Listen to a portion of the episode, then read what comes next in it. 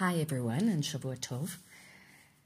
We're reading Perek Yud, chapter 10 of the book of Shoftim, and what we find is that there's a little bit of a break between all the dramas that we've had uh, already up to now in the book of Shoftim, and we're going to continue them in the next chapter. So, this is what is considered a uh, transition chapter where there are merely a couple of what seem to be insignificant events. And so, what we need to see is why they're here and what they're going to tell us about the book of Shoftim as a whole. The important thing to understand about the book of Shoftim is that while it may well be chronological, we're not entirely sure. We do not have dates here. So, understandably, the book has been crafted very carefully to give us particular themes and messages. And one of the themes, of course, is that of leadership. What kind of leader does the Jewish people need? Is there an understanding that what the Jewish people need is centralized leadership? Or should they continue to be tribal rather than national, and a leader should only arise in response to a need? Up until now, we've seen that we have the what Rav Menachem Leibtag calls the strong or the good shoftim. They've been very strong. They have arisen in as a result of a need. Um, as we know, we have the cycle that has continued up until now. The cycle is that the Jewish people sin, they worship other gods. Um, Hashem sends nations against them. They suffer. They cry out to God. They do teshuvah, and Hashem sends a Moshiach, a savior, against uh, to them who saves them from whichever particular nation is oppressing them at the time. We now don't see that. We have at the beginning of um, Perek Yud, as you'll see, we have in uh, Pasuk 1 and Pasuk Aleph, Vayakom acharei Avimelech lehoshia et Yisrael, tola ben po'a ben dodo ish Yisachar, v'hu yoshev v'shamir bahar Ephraim. Vayishpot et Yisrael esrim v'shalosh shana, Vayamot Vayikaber Bashamir. We have two lines on Tola, which says that he arose to deliver the, the Jewish people. It does not say who from. We do not see any other part of the cycle. And then we're told that he judged Israel for 23 years. The next two verses deal with Yair Hagiladi, who, in this case, there is no enemy that he seems to save them from. Vayishpot et Israel shana. He judges Israel for 22 years. And in fact, it gets even more interesting at this point. It says, Vayihi lo shloshim banim rochvim al shloshim ayarim ushloshim ayarim lahem lahem yikru chavot yair ad hayom hazeh asher ba'eretz hagilad. So now we have Yair Agiladi. He had 30 sons who rode on 30 donkeys and owned 30 cities or regions in Gilad. What do these two leaders come to tell us? I think um, Rav Moshe Lichtenstein, in his themes and ideas in the Haftarah, discusses the fact that this is a division in the book that is talking about a different kind of leadership from now on. Up until now, the leaders have come in response to a need. They've been appointed by Hashem, and we also see that they they end, their stories end with, and the land had rest for 40 years, or the land had rest for 80 years. We don't see any of this with these two, but what we do see, Rav Lichtenstein contends, is um, a need for the Jewish people not so much against a specific enemy, but for a stable leadership. In Tola's case, he has a city and a geographical base and a specific period of time that he leads the Jewish people. In terms of Yair, what seems to be quite uncomfortable for us is that he, he creates a semi dynasty. And certainly today we would be sensitive to the fact that he empowers his sons and gives them wealth, gives them material wealth, which, as I say, today we would perhaps look a little askance at.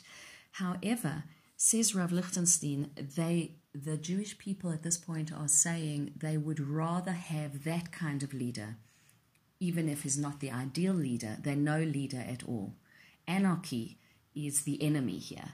And the book seems to be stating this that the Jewish people would rather have a leader that is less than the ideal than have anarchy, as we will see by the end of the book. At this point, the chapter changes and says that after these two leaders, the Jewish people return to the cycle.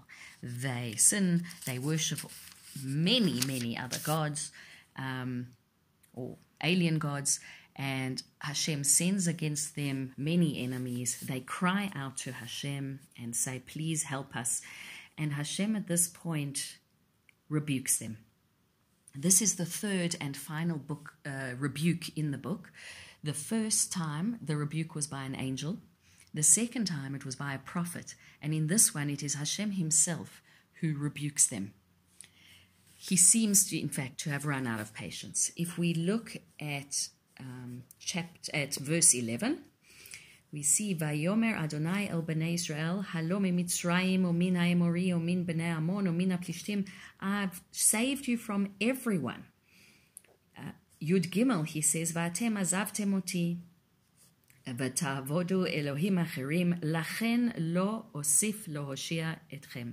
I will not continue to save you, which is an extremely chilling statement when the Jewish people perhaps are expecting that they'll just do teshuvah and Hashem will save them again. Hashem says to them, No, I'm not going to. לכו וזעקו אל האלוהים אשר בחרתם בם, Hema Yehoshio uh, Lachem Be'etzaretchem. Why don't you go and ask the gods that you now worship? Maybe they can save you. Bnei Israel then come back to Hashem and say, No, we know we've sinned.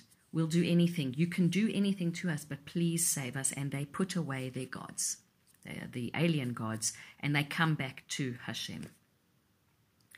There's an interesting phrase, though, in verse 16 which the last part of the verse says, V'tiktzar nafsho ba'amal Yisrael.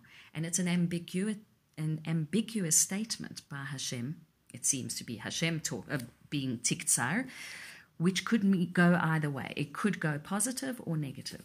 It says, either you could say, that it means Vatiktzar nafsho ba'amal Israel that he could not bear the miseries of Israel. He couldn't bear to see it, and so he sends another leader. The other way to look at it, though, is Vatiktzar nafsho that his soul was weary of the work of Israel. That God, quite frankly, had had enough. Again, a very chilling statement.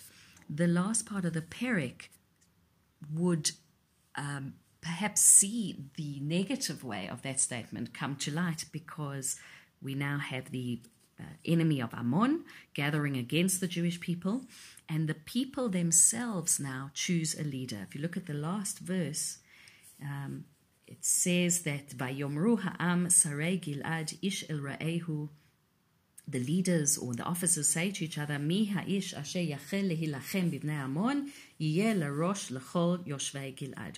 Whoever goes out as the first person to attack Ammon, he will be the leader of Yoshvei Gilad, of the inhabitants of Gilad. In other words, they now choose a leader themselves. God does not send a leader to them. They're choosing a person themselves. And the only reason they want a leader here is not a moral leader necessarily, but a military leader. If this person will save us, we'll accept him as a leader of the Jewish people. And so here is the change in the structure of the book tells us that there's going to be a change in the type of shofet that we will meet going forward. Perhaps in level, of the particular person, but also in terms of the kind of leader that the Jewish people are asking for, which will take us through from now to the rest of the book and trying to understand what is it that the Jewish people need to have a leader that will recreate their relationship with Hashem. Will they be able to succeed in this or not? Have a wonderful day.